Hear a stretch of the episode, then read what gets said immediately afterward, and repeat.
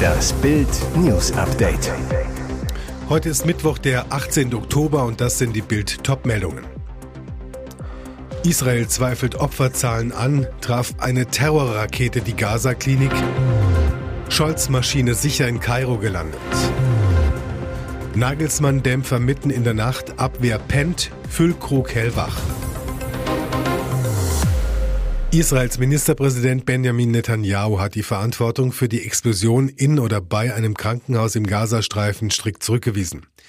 Die ganze Welt sollte es wissen, es waren barbarische Terroristen in Gaza, die das Krankenhaus in Gaza angegriffen haben, teilte Netanyahu am Dienstagabend mit.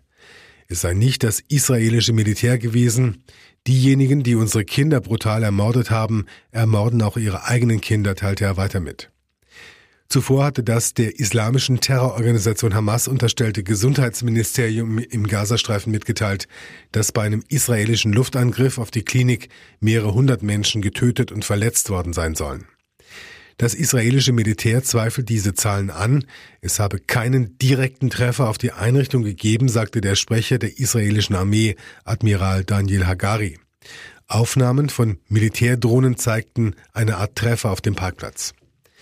Das Militär habe ein Gespräch mit der militanten Palästinensergruppe Islamischer Dschihad abgehört, in dem die Kämpfer einen Fehlschuss zugegeben hätten, erklärte ein weiterer Militärsprecher, Oberstleutnant Jonathan Kunkrikos, dem Sender C N N.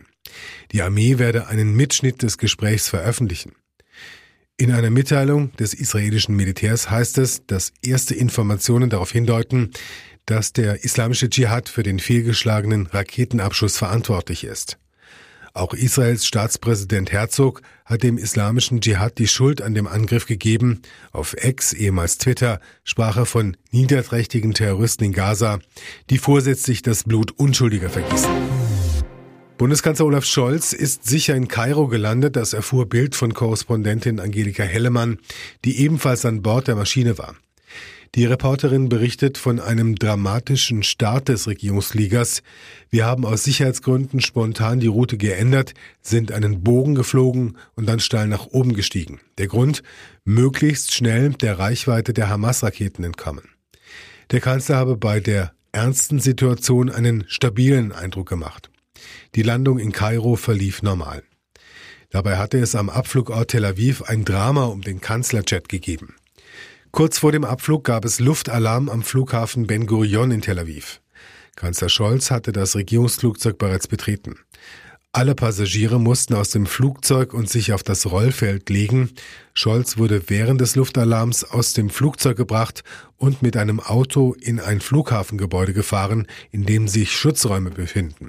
Dabei konnte der Kanzler zwei Explosionen mit eigenen Augen sehen. Es waren Detonationen des israelischen Luftabwehrsystems Iron Dome, das Hamas-Raketen vom Himmel holte. Zwei Flugabwehrraketen wurden abgefeuert, die auf dem Flugfeld deutlich zu hören waren. Nach Bildinformationen durchsuchte anschließend das B K A den Regierungsflieger und überprüfte die Maschine auf mögliche Gefahren. Danach wartete man darauf, dass das Flugzeug wieder freigegeben wird. Nach wenigen Minuten konnten die Passagiere wieder in das Flugzeug steigen. Nach der zwischenzeitlichen Evakuierung hatte sich die Maschine dann von Tel Aviv aus auf den Weg nach Kairo gemacht. In Polen droht ein Nachwahlchaos bis Weihnachten. Jetzt ist es amtlich, die seit acht Jahren regierende Regierung mit Premier Morawiecki und dem P I S-Chef Jaroslaw Kaczynski als Strippenzieher hat keine Mehrheit mehr. Neuer Ministerpräsident wird damit nach aktuellem Stand Donald Tusk. Der Ex-Premier und ehemalige E U-Ratspräsident kommt mit seiner Bürgerkoalition K O und den kleineren Parteien Dritter Weg und den Linken auf eine Mehrheit im polnischen Parlament. Auf das Dreierbündnis entfallen zweihundertachtundvierzig Sitze gegenüber zweihundertzwölf Sitzen für die bisher regierende P I S und ihre Partner von der Konföderacja. Auch im hundertköpfigen Senat der zweiten Kammer des Parlaments unterliegt die P I S-Seite, kommt auf nur sechsunddreißig Stimmen. Das Dreierbündnis mit Tusk errang dagegen sechsundsechzig Stimmen. Beobachter fürchten dennoch einen erbitterten Endkampf der P I S und ihres Vorsitzenden Kaczynski um die Macht im Land. Neubundestrainer Julian Nagelsmann bleibt auch im zweiten Spiel ungeschlagen, holt nach dem drei zu eins gegen die U S A jedoch nur ein Remis gegen Mexiko zwei zu zwei. Wieder einmal rettet Niklas Füllkrug die D F B-Auswahl. Der Dortmunder ist fünf Minuten nach seiner Einwechslung hellwach, macht das Tor zum Endstand. Nagelsmann in der A R D, es war ein sehr hektisches Spiel von beiden Seiten. Wir wissen, dass wir Dinge besser machen können. Ich habe eine große Überzeugung, dass das besser wird und wir das besser machen können und müssen. Der Reihe nach. Der Bundestrainer zweihunderteinundvierzig Tage vorm E M-Auftakt, diesmal im dezent, aber teuer Outfit. Nagelsmann trägt in Philadelphia ein dunkelblaues Stricksacko von D F B-Ausstatter Van Laak, Preis vierhundertneunundneunzig Euro fünfundneunzig. Zuletzt hat er mit einem blau-weißen Holzfällerhemd für Aufsehen gesorgt. Zur Aufstellung zwei neue im Vergleich zum U S-Test. Süle spielt Rechtsverteidiger und Müller ersetzen Hummels und Füllkrug. Nagelsmann vom Anpfiff über Müller, der sein hundertfünfundzwanzigste Länderspiel macht. Die Bühne will ich ihm geben, er kann zeigen, was er kann. Los geht's mit siebzehn Minuten Verspätung. Grund: um das nicht ausverkaufte Stadion gibt es ein Verkehrschaos. Die Mannschaftsbusse stehen trotz Polizeieskorte im Stau, weil zeitgleich die Flyers Eishockey und die Phillies Baseball spielen. fünfundzwanzigste Minute Ecke für die D F B-Auswahl, Sané von rechts, Gosens verlängert am ersten Posten, am zweiten steht Rüdiger völlig blank, das eins zu null für die Nagelsmänner. Völlig unnötig dann der Ausgleich für die Mexikaner. Erst steht Müller bei der Flanke von Wirtz hauchzart im Abseits, sodass sein Tor zum zwei zu null nicht zählt. Im Gegenzug ist zunächst Rüdiger unsortiert. Süle gibt Lozano, traf bei der W M zweitausendachtzehn zum eins zu null Sieg gegen uns nur Begleitschutz. In der Mitte ist erneut Rüdiger zu weit weg. Antuna schaltet schneller, eins zu eins, siebenunddreißigste A R D-Experte Bastian Schweinsteiger zur Pause. Man sieht, sie tun sich schwer, haben defensiv auch ihre Schwierigkeiten. Nach dem Wechsel tauscht Nagelsmann durch. Füllkrug und Goretzka kommen für Müller und Groß. Die Neuen sind kaum auf dem Platz, da klingelt's. Allerdings zunächst auf der falschen Seite. hundertzwei Sekunden nach Wiederanpfiff kann Antuna von rechts flanken. In der Mitte schüttelt Sanchez Gegenspieler Süle ab und trifft per Kopf zum zwei zu eins für Mexiko. Guten Morgen, ihr Schlafmützen. Die Abwehr pennt, doch Füllkrug ist hellwach. Vier Minuten später legt Musiala rechts raus auf Sané. Der Bayern-Wirbler flankt mit rechts in die Mitte. Wirtz per Kopf, Ochoa rettet wohl noch vor der Linie. Den Abpraller drückt Füllkrug über die Linie, zwei zu zwei, einundfünfzigste Für Fülle ist es im elften Länderspiel das neunte Tor. Nach neunundfünfzig Minuten wird Süle, Bildnote fünf, erlöst. Den B V B-Verteidiger dürfen wir rechts hinten so schnell wohl nicht wiedersehen. Für ihn kommt ja. Apropos Wechsel, kurz vor Schluss bringt der Bundestrainer Behrens für Musiala. Der Unioner ist der zweite Debütant der Ära Nagelsmann. Am kleinen D F B-Dämpfer mitten in der Nacht kann er aber auch nichts mehr ändern. Und jetzt weitere wichtige Meldungen des Tages vom BILD Newsdesk. Was ist wirklich dran an den Vorwürfen gegen Deutschlands größten Kinostar Till Schweiger?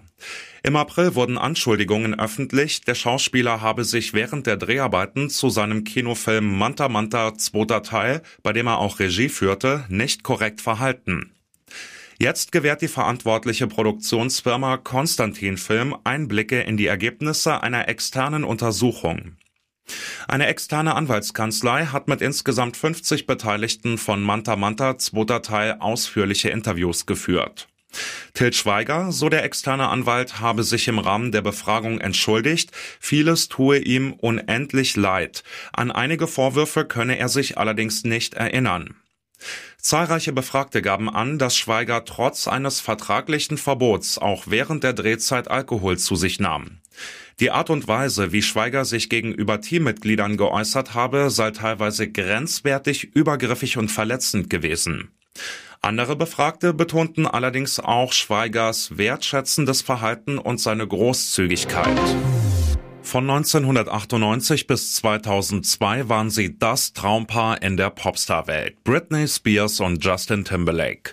Jetzt enthüllt Britney in ihren Memoiren, sie ist in der Beziehung mit dem Musiker schwanger geworden und hat abgetrieben. Das berichtet das Magazin People. Es war eine Überraschung für mich, aber keine Tragödie, schreibt die U S-Pop-Sängerin in dem Buch The Woman in Me, meine Geschichte, demnach über die Schwangerschaft. Ich habe Justin so sehr geliebt, ich war immer davon ausgegangen, dass wir zusammen eine Familie haben würden. Es wäre nur viel früher so gekommen, als wir es vorgesehen hatten. Timberlake habe aber kein Kind haben wollen, schreibt Britney. Justin war ganz eindeutig nicht glücklich über die Schwangerschaft. Er hat gesagt, dass wir nicht bereit für ein Baby in unserem Leben seien, dass wir viel zu jung seien. Daraufhin folgte die Abtreibung, aber es habe wohl an ihrem Freund gelegen. Justin war sich so sicher, dass er kein Vater sein wollte. Leicht war es für Britney nicht. Der Schwangerschaftsabbruch sei eine der qualvollsten Erfahrungen ihres Lebens gewesen.